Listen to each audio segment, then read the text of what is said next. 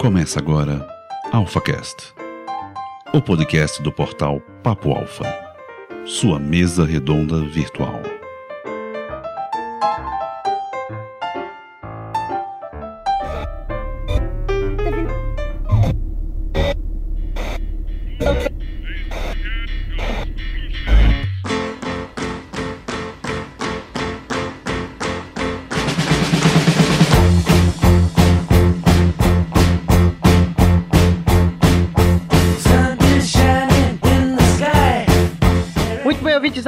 Estamos de volta. Mais um AlphaCast pra todos vocês. Mais uma semana pra todos vocês. E olha eu aqui de novo, tá vendo, galera? Falando com vocês. Bom, desde já pedindo a todos vocês que, primeiramente, vá lá na nossa page no Facebook, facebook.com.br Papo Alfa. Curta a nossa page, porque toda semana tem lá os episódios que saem. Semanalmente a gente está preparando, estamos preparando coisas novas para a page do AlphaCast, ok? Em breve, novidades para todos vocês. Pedindo também para todos vocês que assinem nosso feed, feeds.feedburner.com.br AlphaCast é o feed do AlphaCast para que você receba toda vez que sair um episódio novo lá no seu agregador de podcast, seu agregador de conteúdo. O e-mail para você comentar, falar conosco é o papoalfa.gmail.com. Pode ir lá, pode comentar, pode falar o que você está achando do AlphaCast. O Twitter é o arroba papoalfa e o Telegram é aquele que você já sabe que está sempre o link para você adicionar aqui na postagem. Bom, é mais uma semana que eu estou aqui, só eu falando todos vocês nesse comecinho de AlphaCast e eu quero dizer que mais uma vez é mais uma semana, pessoal, em que a gente vai soltar para todos vocês um episódio do meu antigo podcast Mistura Cast, um episódio muito bom falando sobre Charles Chaplin, para que vocês possam escutar. Aqueles que ainda não escutaram, espero que vocês estejam gostando e aqueles que já escutaram, relembrar. Nós já tivemos feedback sobre esses episódios, algumas pessoas vieram falar conosco pessoalmente, né, lá pelo Facebook. Um deles, o nosso amigo Dinho Corleone lá do Cabine do Tempo, porque soltamos semana passada o podcast sobre o resgate do soldado Ryan, um podcast que foi muito bom que nós gravamos aí há algum tempo lá no Mistura Cast. E ele falando, cara, fazia tempo que eu não lembrava mais que a gente tinha gravado esse podcast, foi muito bom escutar novamente. Lá o Giovanni dando uma aula sobre a história da Segunda Guerra Mundial para todos nós naquele podcast. Então, pessoal, espero que vocês estejam gostando. Eu havia prometido no podcast passado, inclusive, que essa semana eu soltaria um podcast sobre a música brasileira. Esse podcast vai ficar para a primeira semana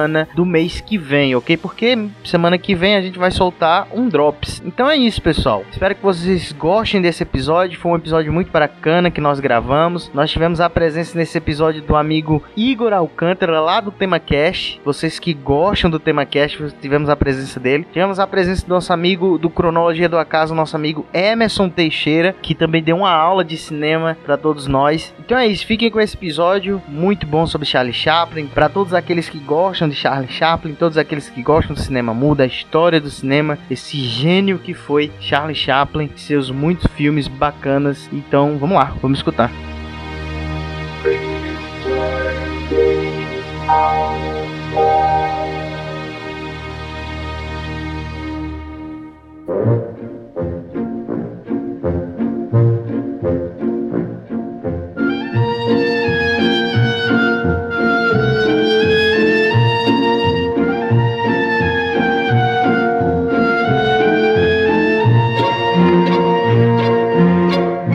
1936 e Chaplin lançava sua crítica máxima ao modo de trabalho industrializado. O cinema mudo estava caminhando ao seu fim, mas um vagabundo mostrava que ainda sabia criticar de forma simples, firme e bem-humorada a qualquer coisa. Assim nascia Tempos Modernos e sua crítica à industrialização. Eu sou Max Winchester. Chaplin, eu acho que é o único vagabundo que todos gostam. Eu sou Igor Alcântara, aqui de Los Angeles, e moro muito perto é, do local onde morou esse gênio do cinema que a gente vai falar hoje. Que inveja. Ó, que. Estou com inveja de você agora. Isso foi só pra causar inveja dois. na galera, né? Eu sou Emerson Teixeira e Chaplin é sonhador, abusado, explorador independente, gênio melancólico, palhaço, amante, mulher, garoto, pobre, rico, mendigo, pedófilo, mas homem, acima de tudo. É, porque a vida dele que já é meio conturbada. Vida conturbada. Mas é isso aí, vamos lá, vamos falar um pouco sobre tempos modernos, esse grande filme do mestre Charlie Chaplin. E é isso aí, gente. Vamos lá pro cast.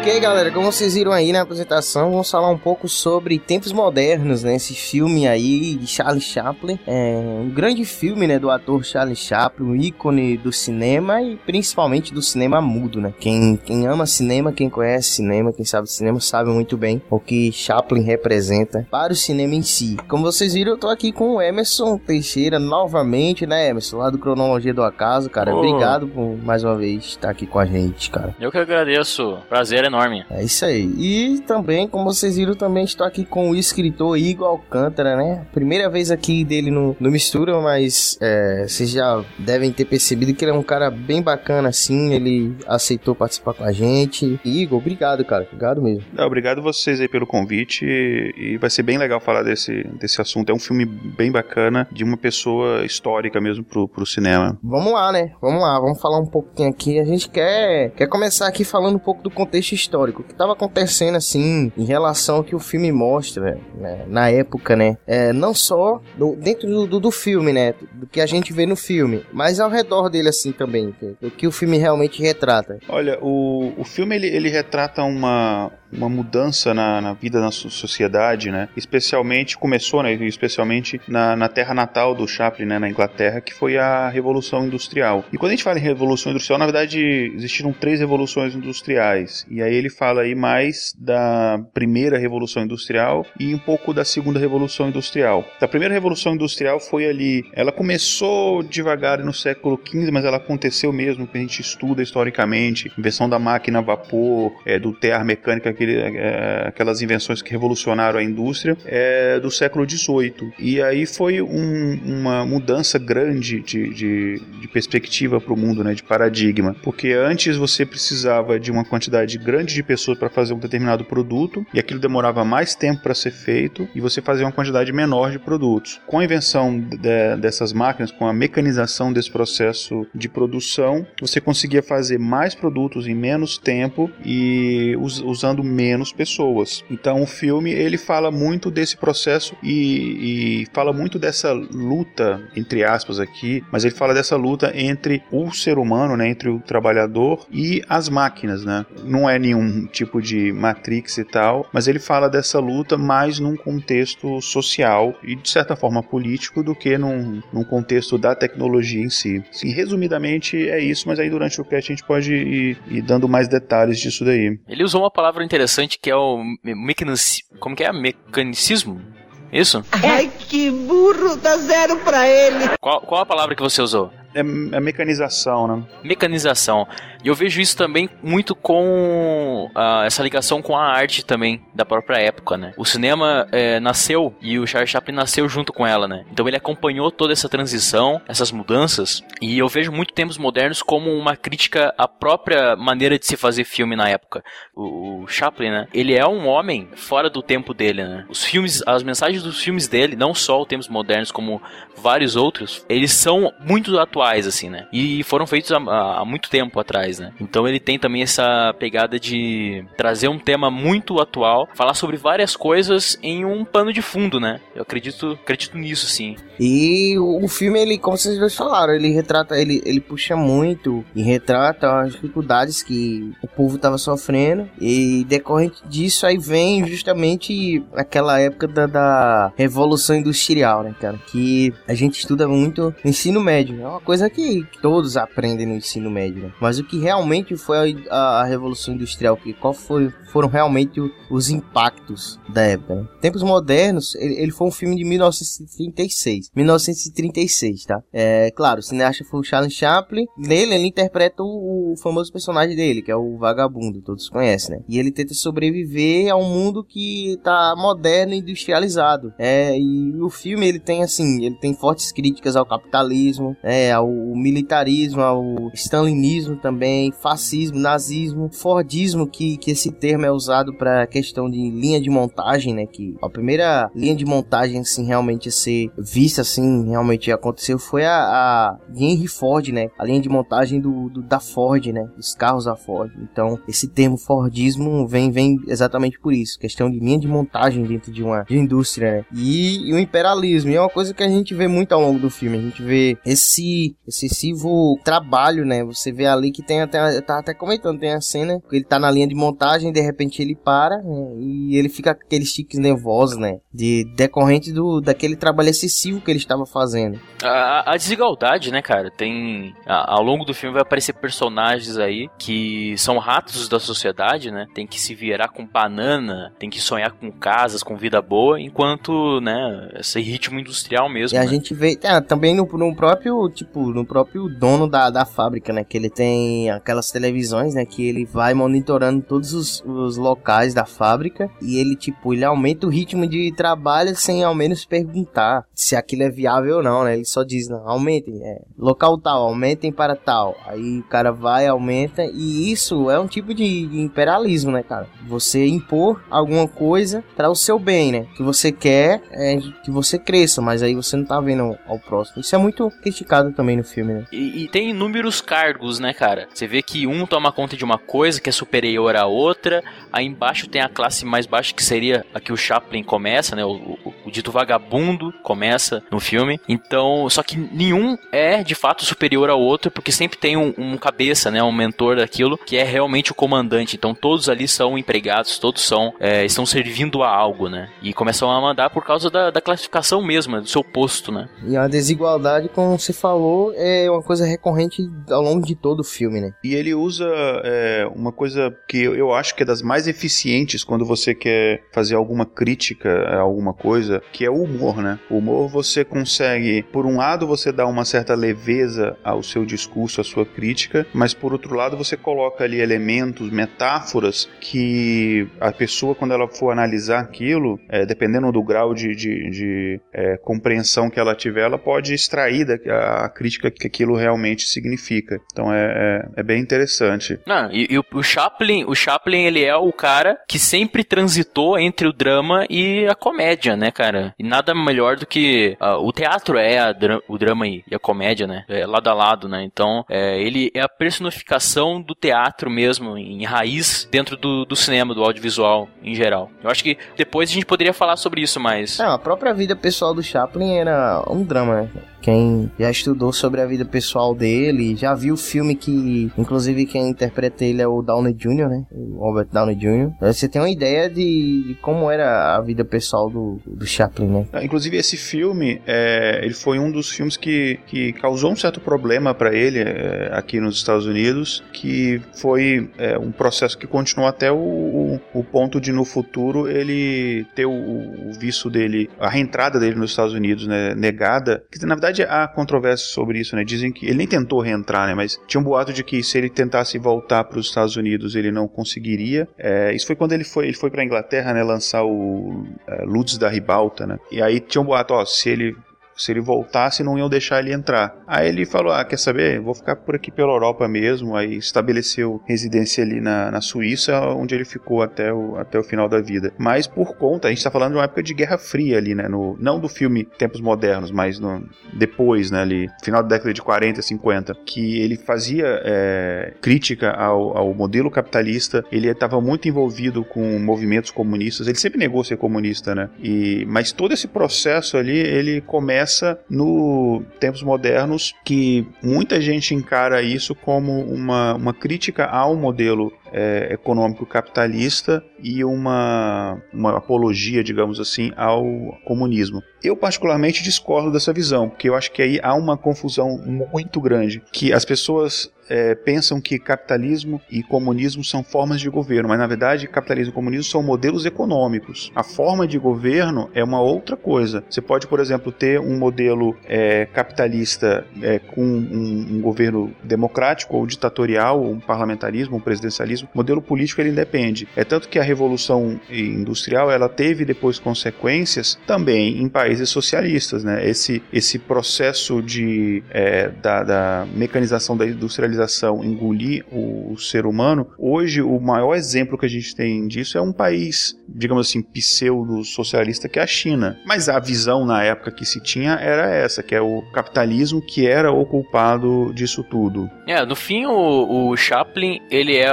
o artista dos artistas, né, cara? Então, é, por mais que ele fale ali de muitas coisas e tal, e, e muita coisa também fica por baixo dos panos, no final ele só critica aquilo que, de um contexto da época, é uma doença para a vida humana, para os homens, entendeu? Então eu acho ele muito humanista nesse ponto, sabe? Muito sentimental mesmo para com as pessoas, né? E, e extremamente complexo, né? Esse homem, Charles Spencer Chaplin, foi um, um, ser muito complexo, né? Não é à toa que a sua vida é, pessoal foi sempre muito é, conturbada, né? Politicamente ou não. E amorosamente também, né? Um cara muito complexo nesse sentido, excêntrico, por que não, né?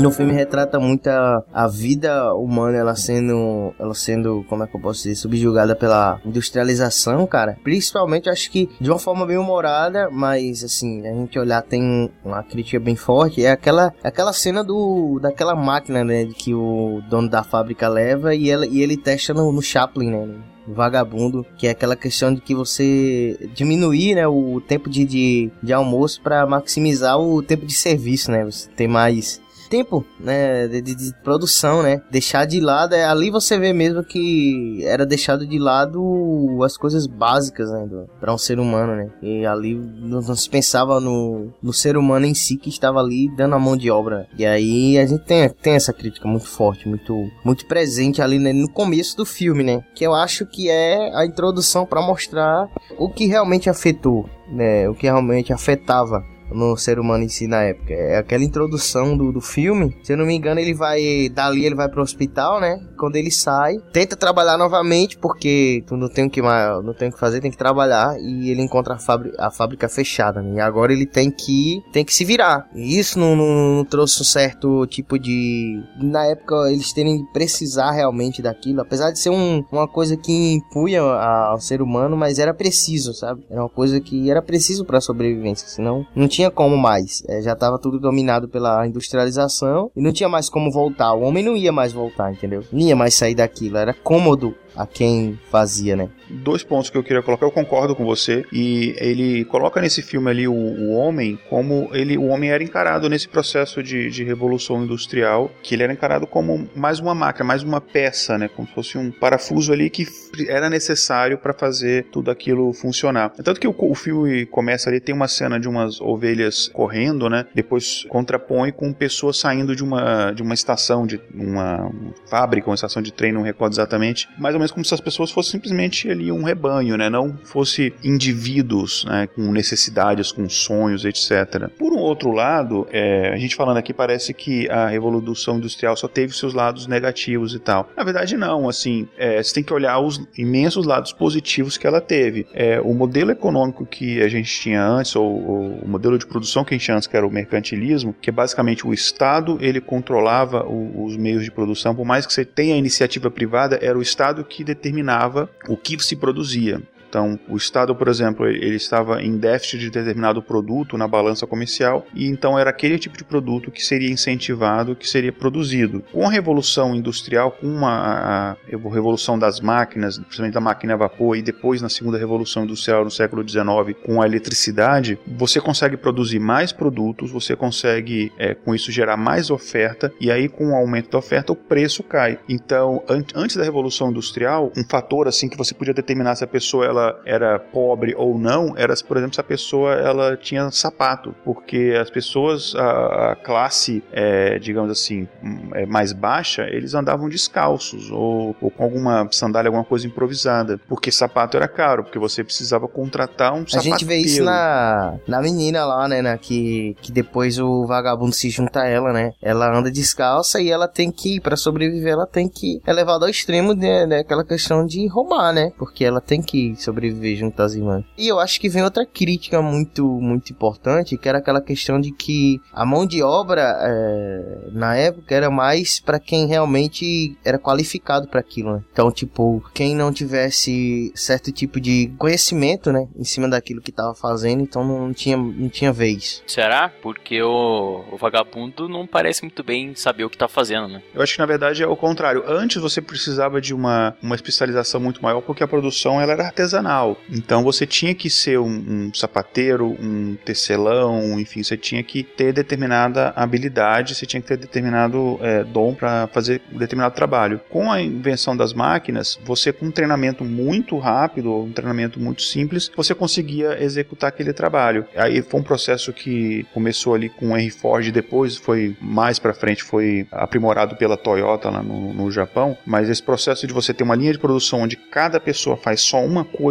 repetidamente e que o filme mostra bastante isso, né, que tanto que ele fica com aquele tique de apertar parafuso e tudo que ele vê na frente é parafuso. Com esse processo, é, o treinamento ali era mais simples. Você não precisa, por exemplo, saber, pegando a analogia do sapato, né, você não precisaria saber fazer um sapato inteiro. Você pode saber, por exemplo, só colocar cadastro, por exemplo, fazendo essa analogia. Então, eu acho que na verdade o treinamento ele é bem mais simples. Você falou uma coisa muito interessante, Igor, que essa coisa do você só sabe o que você está fazendo naquele momento, sabe? É, então, se tem uma peça para fazer, umas pessoas são deixadas para fazer alguma coisa, as outras outras e tal. E o trabalhador, ele nunca sabe o, o, a conclusão do, do, trabalho, do próprio trabalho que tá fazendo. Então, é, eles são muito car, car, cordeirinhos mesmo, sabe? Não, não tem essa, esse prazer de trabalhar, esse prazer de estar fazendo algo, né? Então, então, o que é mostrado no filme é isso, cara. Esse vagabundo que poderia ser qualquer um, né? E a gente já sabe que o personagem vagabundo, ele é muito assim, né? Ele sempre aparece, nunca sabe para onde vai, não tem muito um, um objetivo, né? Então poderia ser qualquer um ali no vagabundo. O que fica muito claro é isso, é a ignorância dele perante o que ele está fazendo, entendeu? Então, às vezes, não é nem tanto o cansaço que fala mais alto, é a, realmente a, a, rotina do você não e a ignorância de você não saber o que você está fazendo. Você é, é um trabalhador, mas no mesmo instante você é um cego. Você não, não tem a compreensão. Isso não o motiva. Então, se o cara é sapateiro, que nem você disse, beleza, ele sabe confeccionar, ele sabe o produto final. O trabalhador não. E é isso que é muito mostrado no filme, sabe? De onde vem a motivação? Motivação para quê? Isso, é, isso é, é, muito compatível com o próprio vagabundo, né? Não? Quando ele sai dali da fábrica também tem a parte da crítica ao fascismo, né? Ao tipo de comunismo também e ou ao capitalismo que tem aquela parte que ele vai saindo, né? E ele já recuperado, ele tem a, ele pega a bandeira, né, cara? Tem uma bandeira que cai ali do carro e ele vai entregar, né? Ele quer entregar essa bandeira, mas ele sem querer ele entra no meio de uma de uma confusão lá. Então assim, vocês acham que o vagabundo, né, o personagem é, e o seu tempo, vocês, vocês acham que tipo assim, ele é um, uma referência para tudo que tava acontecendo na época, né? Essa própria estrutura do filme, né, de mostrar essa coisa do, como eu acabei de falar, essa coisa de você estar alienado, vai muito de encontro com o vagabundo, né? Porque ele é um personagem que sempre aparece do nada, não sabe para onde vai, não tem muitos objetivos, então é, ele sempre é o cordial ou cavalheiro, mesmo sendo pobre, né, o vagabundo, no caso o vagabundo mesmo, né? Então, ele é sempre esse cavalheiro, a gente nunca sabe como que ele adquiriu isso, né? Sempre acaba entrando em encrencas. Então, é muito do trabalhador, do pobre mesmo. Eu acho que essa, essa imagem do vagabundo é, vai muito de encontro com o próprio ser humano mesmo, sabe, cara? Esse ser humano despido de, de preconceito, de classificação, né? Como diria Arnaldo Antunes, né? Somos o que somos, seres inclassificáveis. Então, eu acho que o vagabundo representa isso, um ser despido de qualquer categoria, sabe? Qual foi o contato de vocês com esse personagem, assim? Como que aconteceu? Eu, ah, eu, tem tanto tempo, eu não lembro exatamente qual foi o qual foi o, o filme. É, é, é, uma imagem assim que desde quando a minha memória alcança eu tenho, né? Que é, é, é icônico, né? Em termos agora meu contato assim de, de, filme eu não tenho certeza qual foi o primeiro. Talvez Luz da Cidade. É, não tenho certeza qual foi o primeiro filme, mas assim cenas e a, a própria imagem dele, fotografia e tal, é uma coisa que desde quando minha memória alcança é uma coisa que eu, que eu me lembro assim.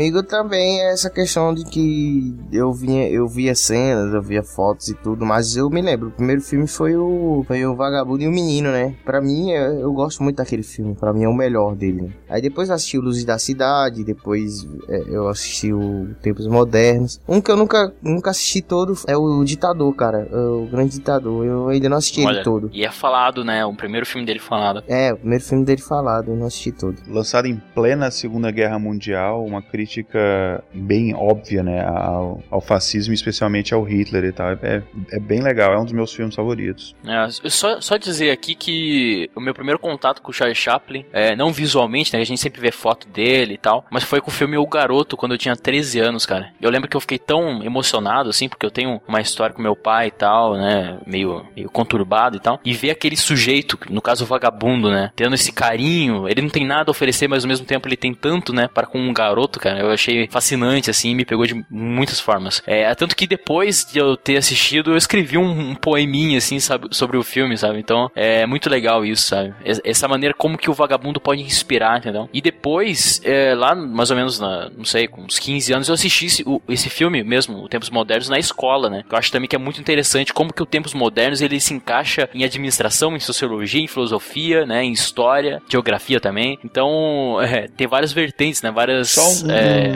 um, contextualizando historicamente aqui, é, quando a gente fala que o filme ele retrata o contexto histórico, a gente está falando aqui de dois momentos. Primeiro é o contexto histórico que o filme ele fala em si, né, em que ele se passa, que está falando bastante da Revolução Industrial, mas não é só da Revolução Industrial que ele fala. Ele fala de todas as consequências que a Revolução Industrial teve, incluindo, por exemplo, é, o início do sindicalismo, né, o início da, da criação dos grandes sindicatos, que aconteceu na própria Inglaterra do Charles Chaplin, que na Inglaterra de onde nasceu a Revolução Industrial, lá em 1824, que é quando os trabalhadores começaram a se juntar em grupos para exigir melhores condições de trabalho, para evitar que fossem tratados como, é, como simplesmente cordeirinhos, né? E, e, ele retrata muito bem isso. Quando ele entra naquela confusão lá com a bandeira, que ele acaba entrando ali na frente de uma, de uma passeata, aquilo dali é uma passeata sindicalista, porque o, o uma coisa que a Revolução Industrial teve, que é uma coisa que muita gente acha, ah, uma coisa que é, sempre existiu, né? Sempre existiu uh, os trabalhadores, mas os trabalhadores como uma classe, isso é uma coisa que vem da Revolução Industrial. Essa coisa da classe operária é da Revolução Industrial. É tanto que o conceito de, de comunismo, aquelas teorias de Marx e tal, ela vem surgir depois da Revolução Industrial, porque ele vem falar de problemas é, que só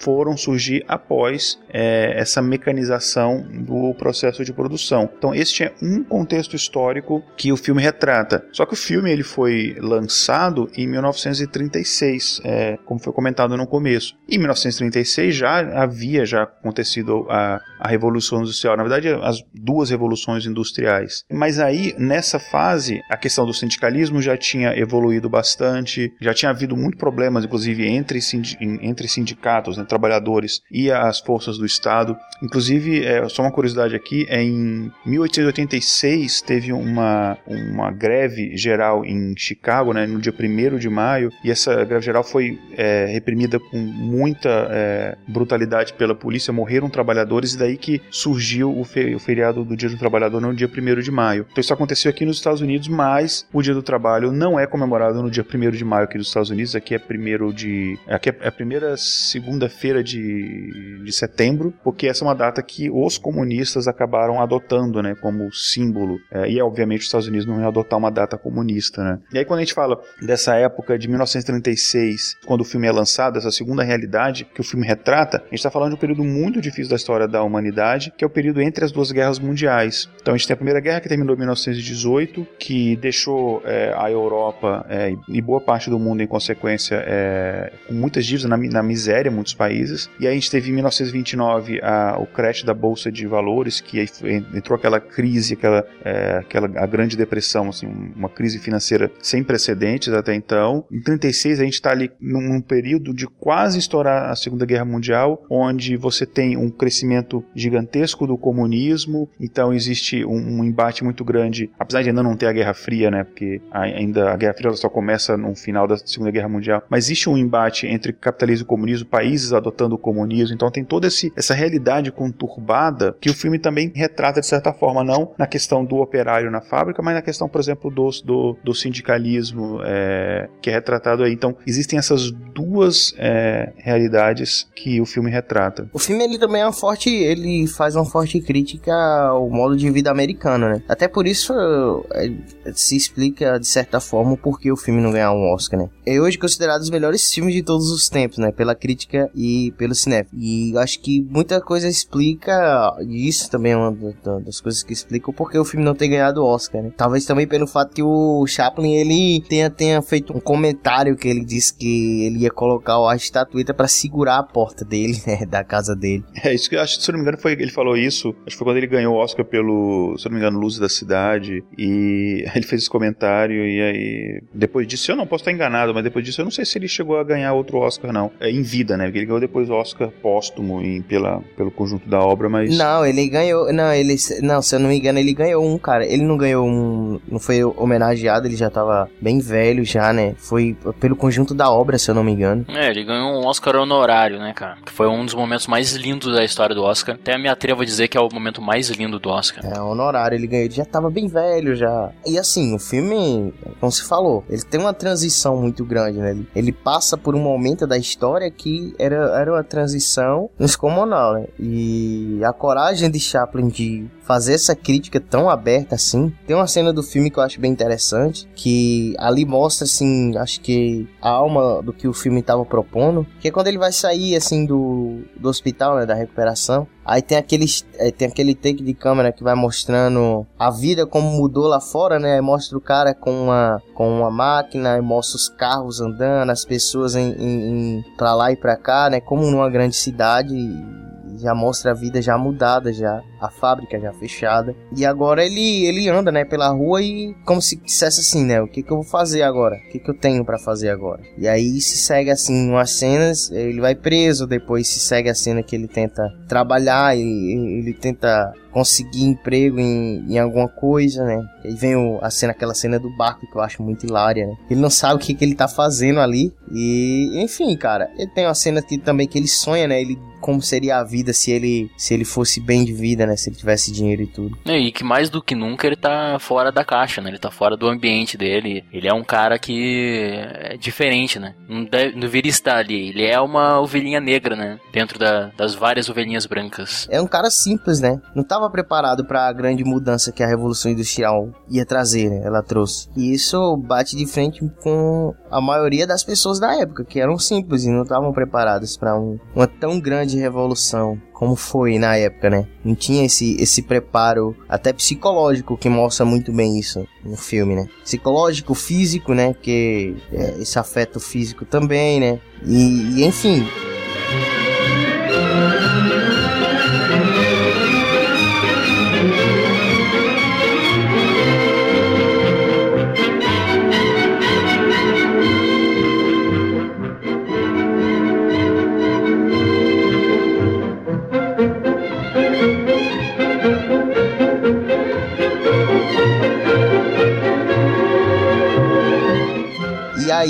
aí vem a, um assunto que eu acho bem interessante, é a desigualdade social. Que a gente vê isso é, não muito no vagabundo, mas a gente vê isso mais na, na personagem da menina lá, né? O vagabundo tenta ajudar. Porque o vagabundo, por si só, ele, ele é tipo assim, ele é aquele cara que ele consegue se virar, sabe? Aquele cara que para ele não tem tempo ruim, né?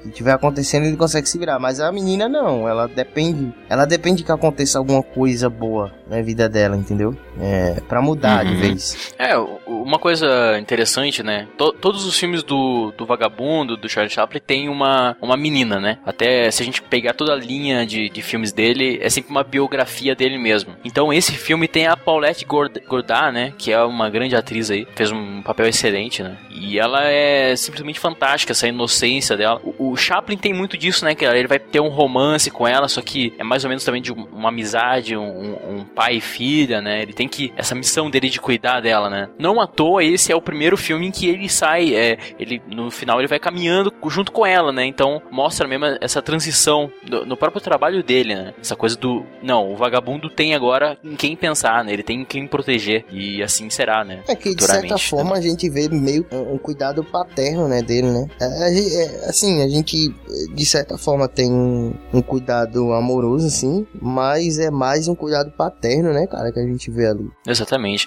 É, é que de, de, todos os filmes mudos do, do Charles Chaplin, esse é o que eu considero mais diferente. Ou seja, a gente pode até fazer uma analogia com a cena inicial também, né? Que esse filme é a ovelhinha preta, a ovelhinha negra dos próprios filmes dele, né? Porque, tirando os falados, né? O Monsieur Veduz, o, o Luz da Ribalta, que também é fantástico, né? Tirando esses filmes, dos mudos, é, contando os curta-metragens também, que tem mais de 80, é, esse filme é o mais diferente, entendeu? Então eu acho muito disso também. E aí ele, ele tem essa questão dele agora ter que cuidar dela, né? Tem aquela, a, aquela casinha, né, que os dois moram e tal. E ali mostra, eu acho que o que a gente pode chamar de que é o sonho americano, né, né, Igor? Olha, é, ele existe é, é uma é interessante né que é uma essa crítica que ele faz ao, ao sul-americano que não é o, o, ponto principal assim do, do filme não é a crítica principal do filme mas há também há também essa crítica é, mas essa questão é, do sonho americano é uma coisa que ela veio com mais força assim já depois da,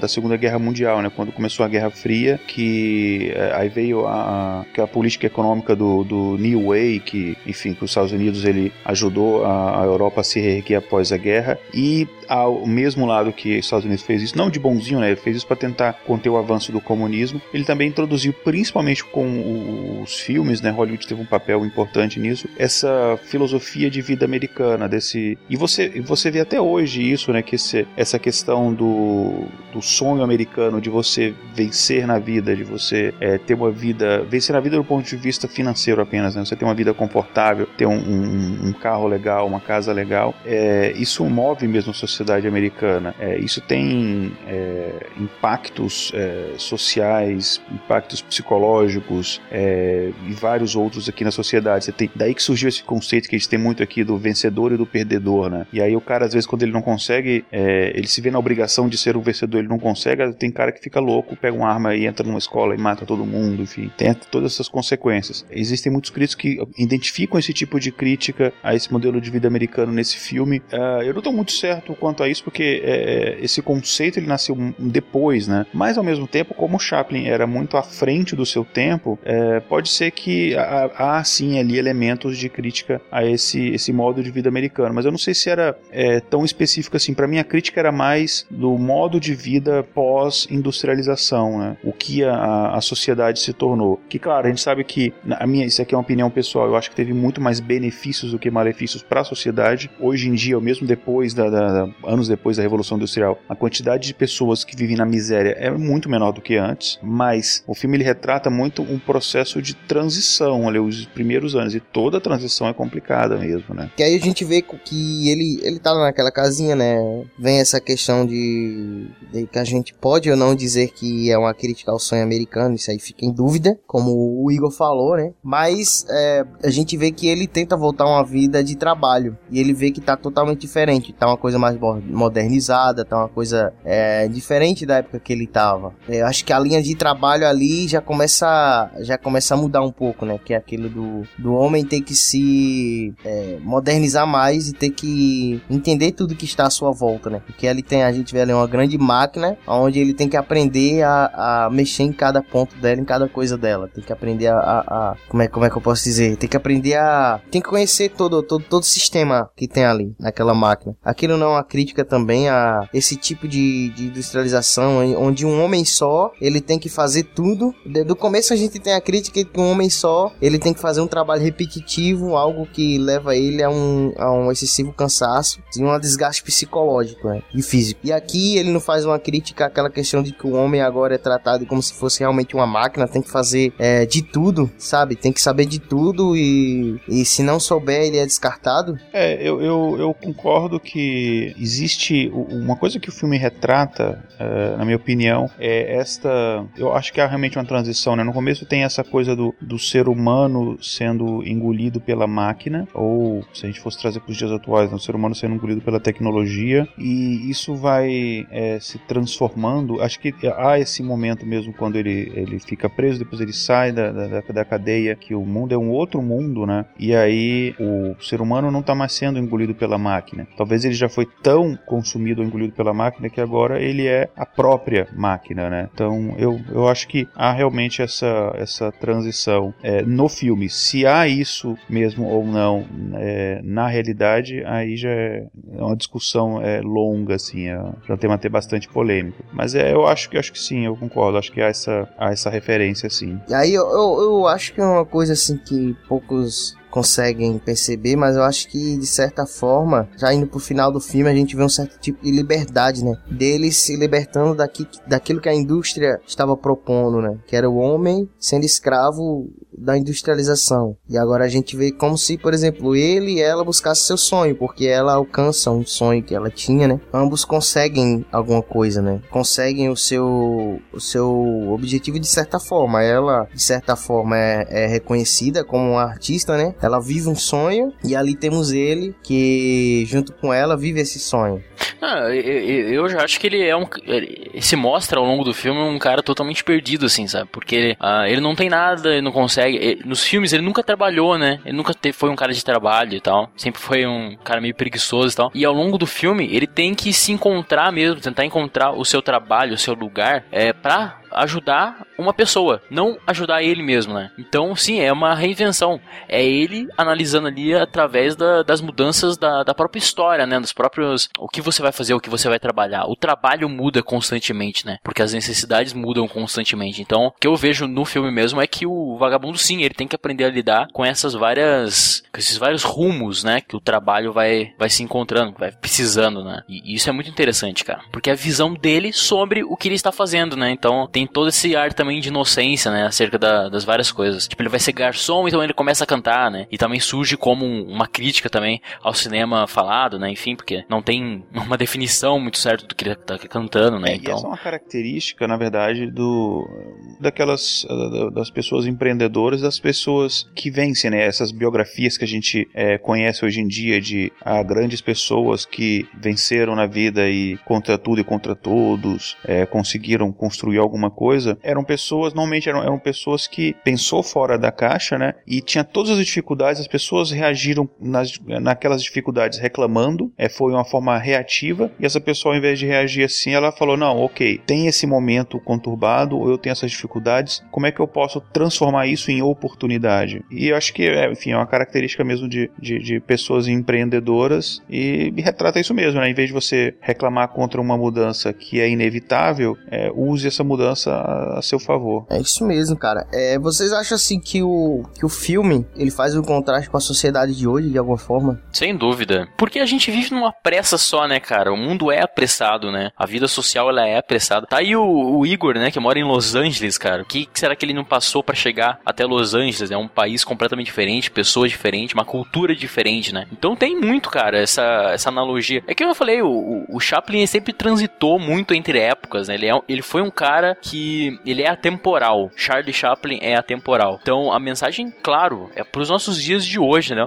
Eu sempre digo isso, cara. É, beleza, você quer trabalhar em algo, mas qual será a sua obra maior, entendeu? Até o, o grande, o Igor deve conhecer, deve ter lido, lido bastante, é o Mário Sérgio Cortella fala isso, né? Qual é a sua obra maior, entendeu? Então, principalmente hoje em dia, que nós temos aí a ascensão muito grande da tecnologia de uma forma mais é, ampla mesmo, qual é o seu papel nisso tudo, entendeu? O que você faz, entendeu? A gente tem várias coisas, né? É, programador, enfim, mas o, o que que eles fazem? Qual é a obra deles? Qual é o resultado final? E isso, mais do que nunca, está sendo impactado sempre na, na, nossa sociedade, né? Hoje, mais do que nunca, casos de depressões por causa do trabalho, né? Então, é, essa repetição que é mostrada no filme acontece também, né? Essa repetição de ideias, essa mesmice que é, desencanta muitos e tal, para mim é muito recorrente. Então, vocês acham que o filme, ele é, apesar de, de datado, né? Porque a gente vê, claro, é bem datado ele, mas apesar disso tudo, ele ainda é atual, ele se mantém atual. Ele ainda é um filme que traz uma mensagem pros dias atuais. É, é a realização de um gênio, né, cara? Para mim, pelo menos, a definição de gênio é isso. É um cara que consegue realizar trabalhos, independente do, de qual segmento que seja, que transita, né, entre épocas e que se, a mensagem, independente da, da ferramenta que é usada, né? Olha aí de novo, né? É, como o filme foi feito, como que foi produzido, né? O que ele tinha, as ferramentas que ele tinha em mão, essa, a mensagem do filme, ela transita, ela consegue chegar até nós aqui nesse tempo presente, né? Sim, Igor, o que, que você acha? Você, você também concorda aí com essa? Completamente. Eu acho que o filme é atualíssimo e, como o Emerson falou, é, essa, existem gênios que eles produzem obras que elas são atemporais. É, a gente tem o, o, George Orwell, por exemplo, 1984 e a Revolução dos Bichos são livros a, é, a, altamente atuais. E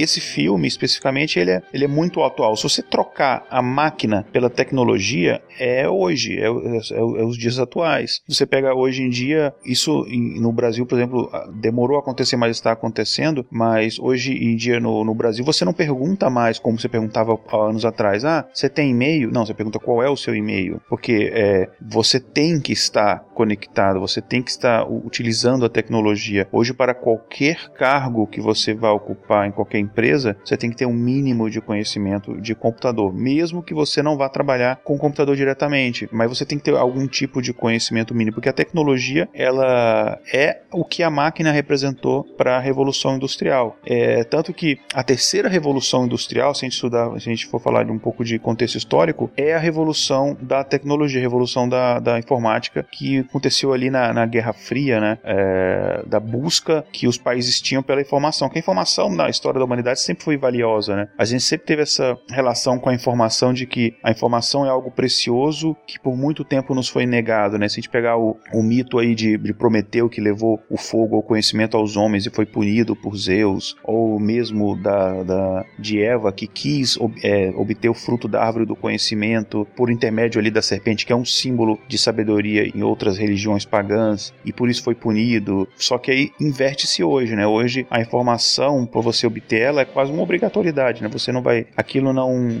não, não está sendo negado, não é uma coisa que você vai ser punido por tê-la. Na verdade, você vai ser punido por não tê-la. Então, eu acho que é atualíssimo sim o filme. Como eu disse, se trocar a máquina pelo computador, é, é, é esse filme poderia se passar hoje. É, eu acho que no, na história do cinema fica muito claro isso, cara. E é em 2001, naquela transição, né, do osso pra, pra espaçonave, né, e tal. Porque é isso, cara. A partir do momento que o homem conseguiu as suas ferramentas, conseguiu é, perceber que ele pode, sim, se manifestar através da natureza, né, sobre a natureza e explorar de todas as maneiras, é isso. E em nenhum momento a revolução industrial é uma coisa ruim. Não, é uma consequência, independente. Você tem que ser indiferente a isso. E cabe ao homem se adaptar a essas transformações, né? Até os dias de hoje é assim também. Uh, é, é, é, inerente, é inerente à existência humana essa a evolução, né? Então não cabe a nós é, pensarmos não, é, não a isso, né? É, é sim a, a, adaptação mesmo. Assim como o personagem do vagabundo, né? Eu acredito que como seria, é, na opinião de vocês, se o vagabundo vivesse hoje em dia? Acho que a, a sociedade atual é tão, tão engolida, como, como o Igor falou, pela tecnologia, eu acho que não tinha como o vagabundo que a gente vê no filme é ser o vagabundo como a gente vê no, nos dias atuais, entendeu? É, eu acho que metaforicamente você poderia colocar ele nos dias atuais como aquele trabalhador que ele está acostumado com um método antigo de trabalho, né, tendo que se adaptar aos novos métodos. Imagina, sei lá, por exemplo, um contador que sempre fez todo o trabalho dele ali com a calculadora e, e planilhas de papel, tendo que fazer isso tudo agora no computador, porque ele é obrigado a fazer isso porque a legislação exige, por exemplo. Eu acho que se a gente pegar literalmente a, o mesmo personagem, talvez ele não se transforme, mas você pegar o que ele representava na época, o que ele poderia representar hoje, pegar essa metáfora, eu acho que cabe sim. E eu acho que em muitos lugares, aqui não tanto, porque aqui esse processo já aconteceu anos atrás, né? É, aqui, por exemplo, telefone celular é uma coisa que as pessoas tinham nos anos 70, né? Mas no Brasil isso é uma coisa que ainda acontece, né? Essa transição. Você vê muita gente, por que que pareça,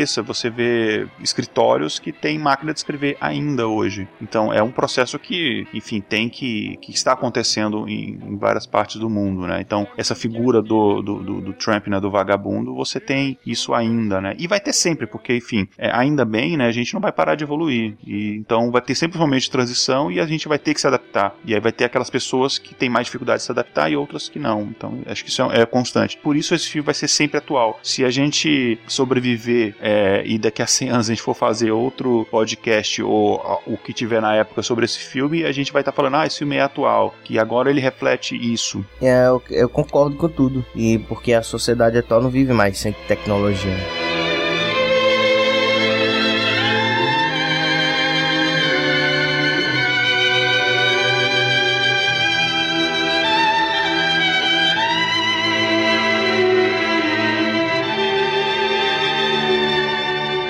Então, pessoal, a gente falou um pouco aqui sobre os tempos modernos desse filme, esse grande filme de Charles Chaplin, do gênio Charles Chaplin.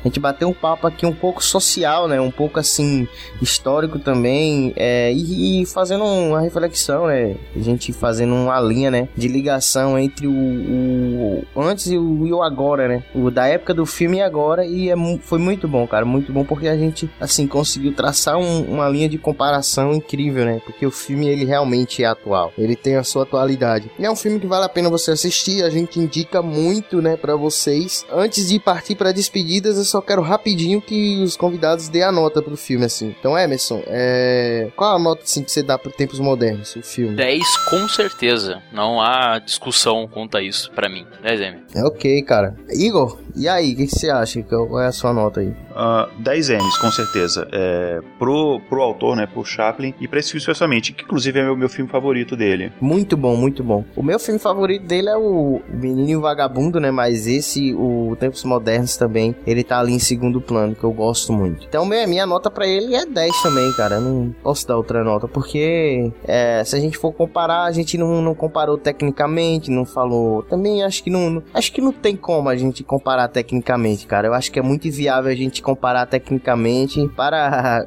o estilo de produção da época e como foi na época foi, foi feito, né? Acho que a gente tem que comparar historicamente e, e, e assim, socialmente, né? Acho que é o, o, a melhor forma de, de, a gente conseguir dar notas a, a, esse tipo de filme. Então a minha nota é 10, entendeu? Por tudo que ele representa, pela atualidade e pela mensagem que o filme traz, que é atual também. Música